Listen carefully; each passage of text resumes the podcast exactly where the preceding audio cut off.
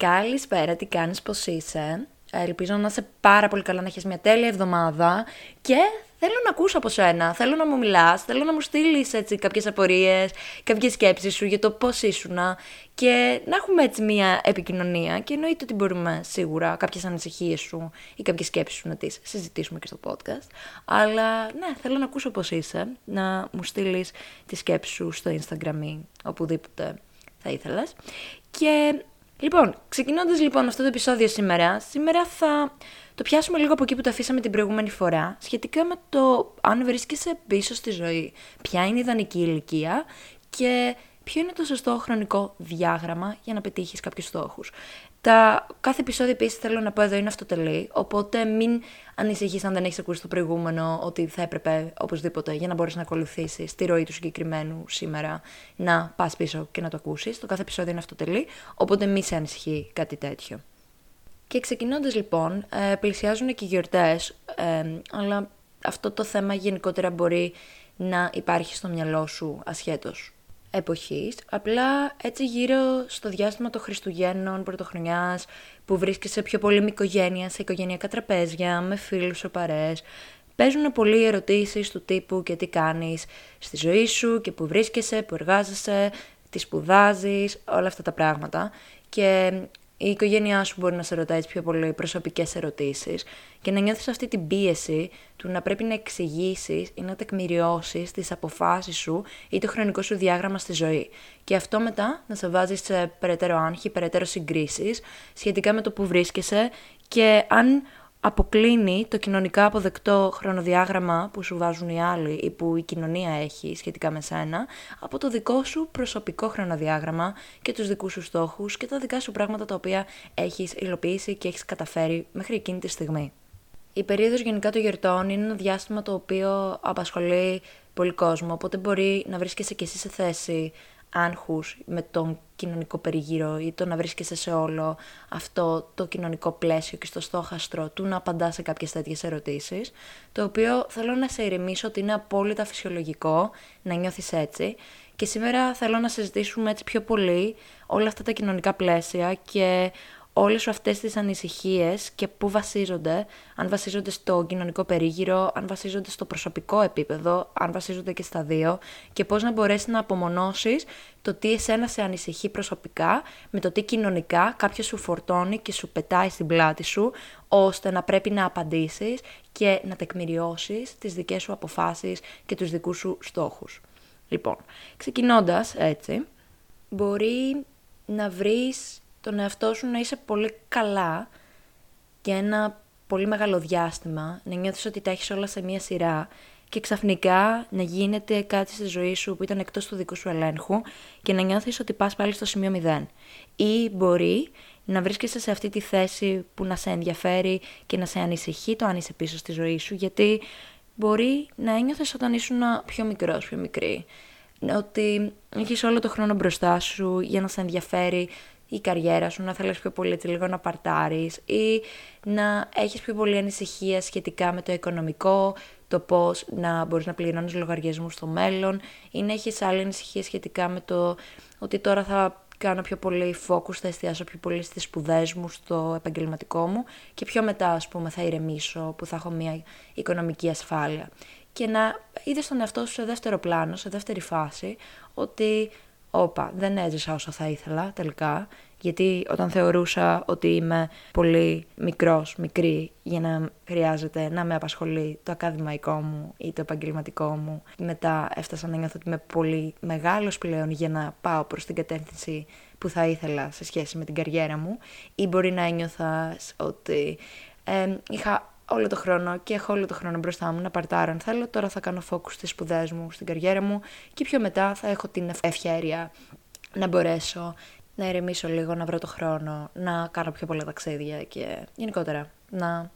ανακαλύψει πιο πολύ τον κόσμο και να κάνεις πιο πολλά χόμπι και να είσαι και λίγο πιο chill, ας πούμε, πιο ήρεμος ήρεμη, να κάνεις πιο πολλά πάρτι ή να παρευρεθείς σε πιο πολλές περιστάσεις οι οποίες είναι πιο χαλαρές και δεν έχουν τόσο βαρύτητα στην καριέρα ή οτιδήποτε μπορεί να είναι αυτό. Ή αντίστοιχα στο πλαίσιο σχέσεων του να σκέφτεσαι ότι είμαι πάρα πολύ μικρός μικρή, θέλω να ζήσω τόσες πολλές εμπειρίες, δεν θέλω να μπω σε μια σχέση. Και μετά να φτάνεις σε μια ηλικία και να νιώθεις πίεση ότι πω, πω, δεν έχω βρει το ιδανικό άτομο για μένα και τρέχει ο χρόνος και αν δεν το βρω τώρα δεν θα το βρω ποτέ και μεγαλώνω και όλες αυτές τέλος πάντων τις ανησυχίες. Ο περίγυρός σου λοιπόν μπορεί να βλέπεις να σου λένε όταν έχεις κάποιες ανησυχίες όταν είσαι πιο μικρός, μικρή, να σου λέει ότι είσαι ακόμα πολύ μικρός, πολύ μικρή για να σε ανησυχεί το που βρίσκεσαι επαγγελματικά ή το αν είσαι σε μια σχέση. Και μετά να νιώθεις ότι ο περίγυρός σου όταν μεγαλώνεις σου λέει το ακριβώς αντίθετο ότι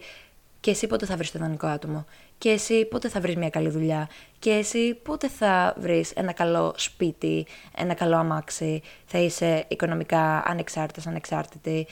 Και γενικότερα θα κάνεις fit όλα αυτά τα κουτάκια στα οποία σου έρχονται στην κατεύθυνσή σου; Ποιο ήταν το χρονικό πλαίσιο στο οποίο θα πρέπει να έχω επιτύχει κάποια πράγματα τελικά; Τη μία είσαι πολύ μικρός, μικρή, την άλλη ε, είσαι πολύ μεγάλος, μεγάλη και τελικά νιώθεις πάρα πολύ χαμένος, χαμένη στο που βρίσκεσαι αυτή τη στιγμή τη χρονική κάθε φορά. Στην ψυχολογία μπορούμε να το δούμε και από το κομμάτι της θεωρίας της κοινωνικής σύγκρισης. Η κοινωνική σύγκριση χωρίζεται σε δύο κομμάτια. Το κομμάτι το θετικό, αν θες να το περιγράψω έτσι, που έχει να κάνει με το κίνητρο και το πόσο ευγνώμων μπορεί να είσαι, συγκρίνοντας τον εαυτό σου με άλλα άτομα πέρα από σένα. Και το άλλο στον αντίποδα κομμάτι μπορεί να έχει να κάνει με μία πιο τοξική ζήλια ή μία περιφρόνηση όταν συγκρίνεις τον εαυτό σου με το τι έχουν καταφέρει άλλα άτομα. Και θα σου δώσω ένα παράδειγμα στο καθένα. Μπορεί να κάνεις μία σύγκριση ως προς όφελός σου στο να δημιουργήσεις σαν κίνητρο για σένα. Δηλαδή, π.χ. μπορεί να κάνεις στίβο και να συγκρίνεις τον εαυτό σου και την επίδοσή σου σχετικά με το πόσο γρήγορα έτρεξες 500 μέτρα με τα άλλα άτομα που είστε μαζί στο στίβο και να σου δίνει κίνητρο η επίδοσή σου κάθε φορά και ο χρόνος που κάνεις στο να τα πας καλύτερα. Ή μπορεί να βρίσκεσαι σε μια ποδοσφαιρική ομάδα, στην οποία όλα τα μέλη της ίδιας ομάδας έχουν τον ίδιο στόχο, στο να κερδίσουν το παιχνίδι, και να θαυμάζεις πάρα πολύ κάποια άλλα μέλη της ομάδας, που είναι top scorers, ας πούμε, και να σου δίνει κίνητρο το να τους βλέπεις στο πώς συμπεριφέρονται ή στο πώς αγωνίζονται. Ή αντίστοιχα κάποιος φίλους σου όταν παίζετε μαζί τέννις ή κάποιον στο εργασιακό πλαίσιο. Ίσως κάποια άλλη μαμά αν είσαι μαμά ή αν είσαι μπαμπά, το πώς διαχειρίζονται τα παιδιά τους, την οικογένειά τους. Μπορεί δηλαδή να έρχεται από ένα πολύ υγιής μέρος, το να συγκρίνεις τα θετικά. Ή μπορεί να νιώθεις πάρα πολύ ευγνώμων σχετικά με αυτά που έχεις στη ζωή σου, τη δουλειά σου, ή τα λεφτά σου, ή τα χόμπι σου, ή το ποιος είσαι σαν άνθρωπος σε σχέση με καταστάσεις τις οποίες έχεις ξεπεράσει και έχεις δουλέψει πάνω στον εαυτό σου. Και πάλι συγκρίνοντας δηλαδή με τον περιγυρό σου, να νιώθεις αυτή την αυτοπεποίθηση. Τώρα, δυστυχώς, τα... να βρίσκεσαι στο αντίποδα είναι πιο ε, εμφανή κομμάτι όταν σε απασχολεί το αν είσαι πίσω στη ζωή και αν τα έχεις καταφέρει όλα καλά. Δηλαδή, μπορεί εκεί πέρα να σε πιάνει μία ζήλια, ένα τσίμπημα ζήλιας όταν ακούς ότι στο κομμάτι που εσύ νιώθεις ότι είσαι πίσω, κάποιος φίλος σου, κάποια φίλη σου, κάποιο άτομο της οικογένειάς σου έχει κάνει έχει επιτύχει αυτό που θεωρείς εσύ επιτυχία τέλος πάντων σαν όρο σε κάτι στο οποίο εσύ υπολείπεσαι. Είτε αυτό είναι μια επιτυχημένη σχέση, είτε μια επιτυχημένη δουλειά, μια επιτυχημένη καριέρα, οτιδήποτε μπορεί να είναι αυτό. Ή κάποιο σκορ που έχουν καταφέρει στο κομμάτι του αθλητισμού, το οποίο εσύ δουλεύεις πάρα πολύ μεγάλο διάστημα στο να φτάσεις να επιτύχεις κάτι αντίστοιχο. Ή μπορεί μετά στον αρνητικό επίσης αντίποδα να έρχεται η περιφρόνηση. Δηλαδή να είναι κάτι που θαυμάζεις που έχει ο άλλος, αλλά να σου γυρνάει στο να προσπαθήσεις να μειώσεις αυτό το άτομο για αυτό που έχει επιτύχει, με το ότι, για παράδειγμα, αυτοί δεν δούλεψαν τόσο σκληρά και τους δόθηκε αυτή η ευκολία στο να έχουν αυτή τη θέση επαγγελματικά ή το έχουν καταφέρει αυτό κοινωνικά επειδή έχουν εξωτερικά χαρακτηριστικά που τους βοηθάνε να έχουν τη θέση την οποία θέλουν. Δηλαδή εκεί να προσπαθήσεις να μειώσεις το άλλο άτομο στα μάτια σου για να φτάσεις σε σημείο να νιώθεις καλύτερα με το πλαίσιο στο οποίο εσύ βρίσκεσαι. Και συνήθως θα πιάσεις τον εαυτό σου να συγκρίνεις το που βρίσκεσαι στη ζωή σε σχέση με άτομα που βλέπεις ότι έχουν παρόμοια χαρακτηριστικά ή παρόμοιο ξεκίνημα αν θες με το δικό σου. Δηλαδή άτομα που ήσασταν μαζί στην ίδια τάξη στο σχολείο ή άτομα από το πανεπιστήμιο ή άτομα από τη δουλειά. Δηλαδή άτομα στα οποία βλέπεις ότι έχετε κοινά ενδιαφέροντα ή κοινές ικανότητες και εκεί πέρα νιώθεις και συγκρίνεσαι στο αν είσαι καλά κοινωνικά με βάση αυτά τα άτομα του περιγύρου σου που ουσιαστικά είχαν το ίδιο ξεκίνημα με σένα ή τα ίδια ενδιαφέροντα με σένα. Κάτι τέτοιο επίσης είναι πάρα πολύ επικίνδυνο γιατί συγκρίνοντας τον εαυτό σου για να δεις κατά πόσο είσαι σε καλό κοινωνικό ή προσωπικό πλαίσιο στη ζωή, είναι σαν να σου υπαγορεύεις και να βάζεις αυτόματα τον εαυτό σου σε υποβιβασμό, λέγοντάς σου ότι το συγκεκριμένο καλούπι και πλαίσιο που ακολουθεί ο περίγυρός σου πρέπει να είναι και το σωστό. Άρα, κοιτώντας πέρα από σένα, στο τι ο περίγυρός σου έχει καταφέρει, πάντα θα νιώθεις ότι στοχεύεις στο να κυνηγήσεις τι έχουν οι άλλοι και στοχεύεις στο να συγκριθείς με βάση το ποιος φίλος σου έχει την καλύτερη σχέση. Άρα, εσύ αν δεν έχεις την ιδανική σχέση, σε πίσω σχέση με αυτό το άτομο. Ταυτόχρονα κάποιο άλλος φίλος σου, φίλο σου μπορεί να είναι σε πολύ καλό μονοπάτι καριέρας, οπότε να νιώθεις και εκεί ότι υπολείπεσαι. Δηλαδή να συγκρίνεις και να βλέπεις τον εαυτό σου πάντα από μια ελληματική θέση σε σχέση με το τι έχουν όλοι οι άλλοι γύρω σου. Δηλαδή να κρίνει το έξω, το πέρα από σένα, στο αν εσύ κάνεις τα πράγματα σωστά. Και εδώ πέρα υπάρχουν τρόποι στους οποίους μπορείς να το περιορίσεις όλη αυτή την ανησυχία και ότι να μπορέσει να καθορίζεις τελικά εσύ το που τελικά θα έπρεπε να σε ανησυχεί ή είναι κάτι το οποίο δεν θα έπρεπε καν να σε απασχολεί. Και εδώ θα σου παραθέσω το αγαπημένο μου toolbox σχετικά με κάποια tips τα οποία μπορείς να δουλέψεις και να σε βάλουν λίγο και σε μία σκέψη σχετικά με το αν είσαι πίσω σε αυτά που θα θέλεις να έχεις επιτύχει, να καταλάβεις τι μπορείς να κάνεις για το να ξεκολλήσεις λίγο από αυτή την κατάσταση που νιώθεις μία στασιμότητα και μία αδράνεια. Και step 1, χρησιμοποίησε τη σύγκριση ως κίνητρο σε αυτά που θεωρείς ότι υπολείπεσαι. Δηλαδή, προσδιορίσε τι είναι αυτό που θεωρείς ότι σου λείπει και θαυμάζεις, ώστε να το βάλεις σαν προτεραιότητα για σένα προσωπικά σε δουλειά. Δηλαδή, αν κάποιος είναι πάρα πολύ επιτυχημένος γύρω σου και θαυμάζεις πάρα πολύ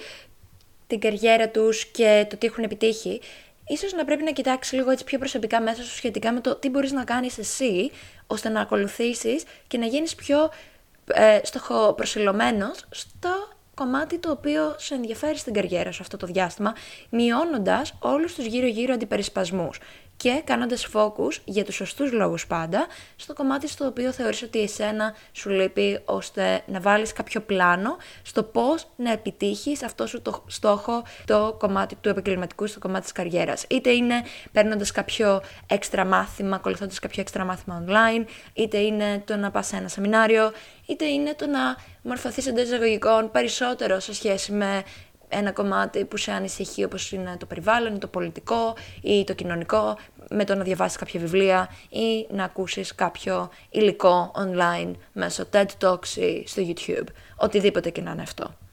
Step 2. Άσε την αλαζονία του «είμαι καλύτερος από το μέσο όρο στο σπίτι». Όταν βρίσκεσαι σε μια παρέα, σε ένα καινούριο περίγυρο, προσπάθησε να ακούσεις με περιέργεια τι αυτός ο άνθρωπος που είναι δίπλα σου την ανα πάσα στιγμή μπορεί να σου δώσει. Αν δηλαδή νιώθεις ότι ε, είσαι πάντα σε μια θέση την οποία ε, έχεις περισσότερη γνώση από τον περιγυρό σου, είσαι πιο έξυπνος από τον περιγυρό σου ή έχεις καταφέρει σε αλαζονικό πλαίσιο, καλύτερα από το μέσο όρο, παρόλα αυτά όμως νιώθεις ότι υπολείπεσαι, είναι ίσως επειδή δεν έχεις μάθει να ακούς και να παίρνεις πράγματα από το γύρο κόσμο σου και το γύρο περιβάλλον στο οποίο βρίσκεσαι ανα πάσα στιγμή. Με οποιονδήποτε άνθρωπο είσαι, κάτι έχει να σου δώσει. Είτε είναι κάτι μικρό, όπως ένα καινούριο τρόπο στο να επιλύνεις κάποιο καθημερινό σου πρόβλημα, πώς να πας στο σούπερ μάρκετ και να κάνεις πιο γρήγορα τα ψώνια σου ή στο πώς να γλιτώσεις κάποια χρήματα με κάποια τρόπο πιο εφάνταστο στο οποίο δεν έχεις σκεφτεί. Μικρό tip, δεν χρειάζεται να είναι κάτι μεγάλο. Και με όλη αυτή την περιέργεια, τη φυσική περιέργεια που μπορεί να έχεις και αφήνοντάς σου τον εγωισμό σου στο να υποβάζεις και να περιφρονείς υποσυνείδητα κιόλας πολλές φορές τα άτομα γύρω σου ως μη γνώστες ή μη ικανούς, έτσι θα μάθεις να παίρνεις περισσότερα πράγματα από τον πλησίον σου και να βρίσκεις διαφορετικούς τρόπους να αντιμετωπίζεις κάποια προβλήματα καθημερινά. Και με αυτόν τον τρόπο να νιώθεις ότι τελικά μπορείς να συνυπάρξεις με άλλα άτομα γύρω σου, χωρίς να χρειάζεται να τα ζηλεύεις, να τα περιφρονείς, αλλά ταυτόχρονα να γυρίσεις όλα αυτά τα αρνητικά, το αρνητικό αντίποδο που συζητήσαμε πριν στη θεωρία, στο θετικό που να είναι το κίνητρο ή η ευγνωμοσύνη σε σχέση με το τι εσύ έχεις στη ζωή σου. Step 3 και φυσική εξέλιξη του step 2 είναι να περιτριγυρίζεσαι από άτομα που θαυμάζεις και μπορούν να σε εμπνεύσουν. Π.χ. αν είσαι άτομο το οποίο ενδιαφέρεται πολύ για τέχνη, να βάζεις τον εαυτό σου πιο πολύ σε πλαίσια και κοινωνικά event με άλλους artists, με άλλους ανθρώπους που ασχολούνται με το χώρο της τέχνης. Να κάνεις networking, να βρίσκεις δηλαδή άτομα που έχετε κοινά ενδιαφέροντα και να βρίσκεσαι σε κάποια αντίστοιχα τέτοια πλαίσια, ώστε να σε βοηθήσει αυτό στο κίνητρό σου και στην υλοποίηση των στόχων σου με κάποια tips ανθρώπων των οποίων έχουν περάσει σε μια αντίστοιχη θέση και έχουν νιώσει και βιώσει τη δυσκολία που εσύ βιώνεις αυτή τη στιγμή σε σχέση με το που βρίσκεσαι στη ζωή σου. Step 4. Δεν είναι κακό να πιάνεις τον εαυτό σου να έχει ανησυχίες ότι έμεινες πίσω. Αυτό μπορεί να είναι ένα καμπανάκι αφύπνισης για να κινητοποιηθείς. Και εδώ πέρα είναι πολύ σημαντικό να στοχεύσεις στο να μην αφήσεις αυτή την ευκαιρία και αυτές τις ανησυχίες να περάσουν μην κάνοντας τίποτα και μένοντας αδρανής. Το κακό δεν είναι να πιάνεις τον εαυτό σου, να σε απασχολεί και να, να σε ανησυχεί το που βρίσκεσαι σε σχέση με τη ζωή σου. Το κακό είναι να βασίζεις όλο αυτό πάνω σε μια συγκεκριμένη ηλικία και να σε πνίγει η αδράνεια του να μην νιώθεις ότι κάνεις κάποια βήματα στο να αλλάξεις τα πράγματα στα οποία δεν σε εξυπηρετούν για σένα, όχι για το κοινωνικό πλαίσιο, για να έχεις μετά στο τραπέζι να πεις κοίτα τι κατάφερα εγώ, αλλά για να νιώθεις ότι ξεκολλάς από αυτό που σε έχει βάλει σε μια φούσκα στην οποία σου τρέφει το να σε πιάνει μια ανησυχία και να μην κάνεις τίποτα για αυτή την ανησυχία. Και να ακολουθείς μια πιο δραστική μέθοδος στο να αλλάξεις αυτό που δεν σε εξυπηρετεί στο παρόν. Γιατί αλλιώς αυτό που θα καταφέρεις είναι να μείνεις προσκολλημένος σε αυτή σου τη φούσκα, σε αυτή σου την ανδράνεια και μετά όλο το κίνητρό σου να πάει χαμένο και να κινηθεί μετά στην περιφρόνηση και στη ζήλια σε σχέση με άλλα άτομα τα οποία κατάφεραν αυτά τα πράγματα στη ζωή τους. Step 5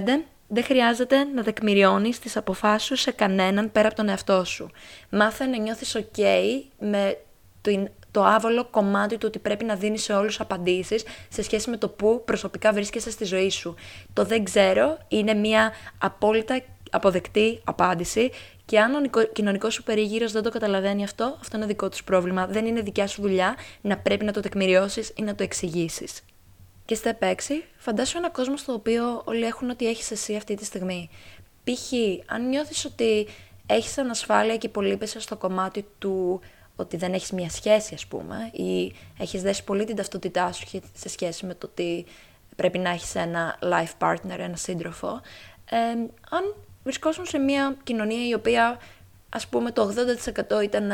single και δεν είχαν κάποιον στη ζωή τους, θα έχεις την ίδια ανησυχία, θα σε απασχολούσε το ίδιο πολύ αν είσαι μόνος, μόνη ή όχι. Δηλαδή προσπάθησα να διαχωρίσεις αν είναι κοινωνικού πλαισίου η ανησυχία που έχεις ή προσωπικού πλαισίου σε σχέση με το τι θέλεις στη ζωή σου αυτή τη στιγμή. Και συνοψίζοντας το toolbox, ένα, προσδιορίσε τι είναι αυτό που θεωρείς ότι σου λείπει και θαυμάζεις ώστε να το βάλεις προτεραιότητα για δουλειά και ως κίνητρο. Δύο, άσε την αλαζονία στο σπίτι και προσπάθησε να είσαι πιο, να έχεις μια φυσική περιέργεια στο να πάρεις πράγματα από τον γύρο σου, από τον κόσμο γύρω σου. Τρία, περί, τριγύρισε τον εαυτό σου με άτομα τα οποία θαυμάζεις και μπορούν να σε εμπνεύσουν. Τέσσερα, δεν είναι κακό, μην ξεχνάς ότι δεν είναι κακό να πιάνεις τον εαυτό σου, να έχει ανησυχίες για το μέλλον του, γιατί αυτό είναι ένα καμπανάκι αφύπνισης για να βγεις εκτός της ζώνης ασφαλείας σου και να κυνηγήσεις τα πράγματα στα οποία σε ενδιαφέρουν και σε ανησυχούν. Πέντε, Δεν χρειάζεται να τεκμηριώνεις σε κανέναν τις αποφάσεις σου πέρα από τον εαυτό σου. Και έξι, Φαντάσου ένα κόσμο στο οποίο όλοι θα είχαν ό,τι έχεις εσύ και διαχώρισε το αν είναι κοινωνική ή προσωπική πίεση και προσωπικών θέλω ή ανησυχία στην οποία έχεις αυτή τη στιγμή σε σχέση με το που βρίσκεσαι κοινωνικά ή προσωπικά σε σχέση με τον κόσμο γύρω σου. Αυτά λοιπόν για σήμερα. Ελπίζω να σου άρεσε αυτό το επεισόδιο. Μην ξεχνάς ότι μπορείς να με βρεις στο Apple Podcast, Google Podcast, Spotify, αλλά και στο Instagram και να μου στείλεις οτιδήποτε σκέψεις έχεις ή οτιδήποτε θα ήθελες ίσως και σαν ανησυχία να συζητήσουμε και σε επόμενο επεισόδιο του podcast και γενικότερα οτιδήποτε σε απασχολεί ή οτιδήποτε feedback έχεις θα μου άρεσε πάρα πολύ να το ακούσω από σένα και ελπίζω αν δεν τα ξαναπούμε μέχρι τότε, να έχεις πάρα πολύ ωραίες γιορτές, αν το ακούς αυτό σε περίοδο Χριστουγέννων, και να έχεις ένα πολύ ωραίο νέο έτος. Ευχαριστώ και πάλι που ήσουν μαζί μου σήμερα. Εμείς θα τα πούμε στο επόμενο podcast. Και μέχρι τότε, bye!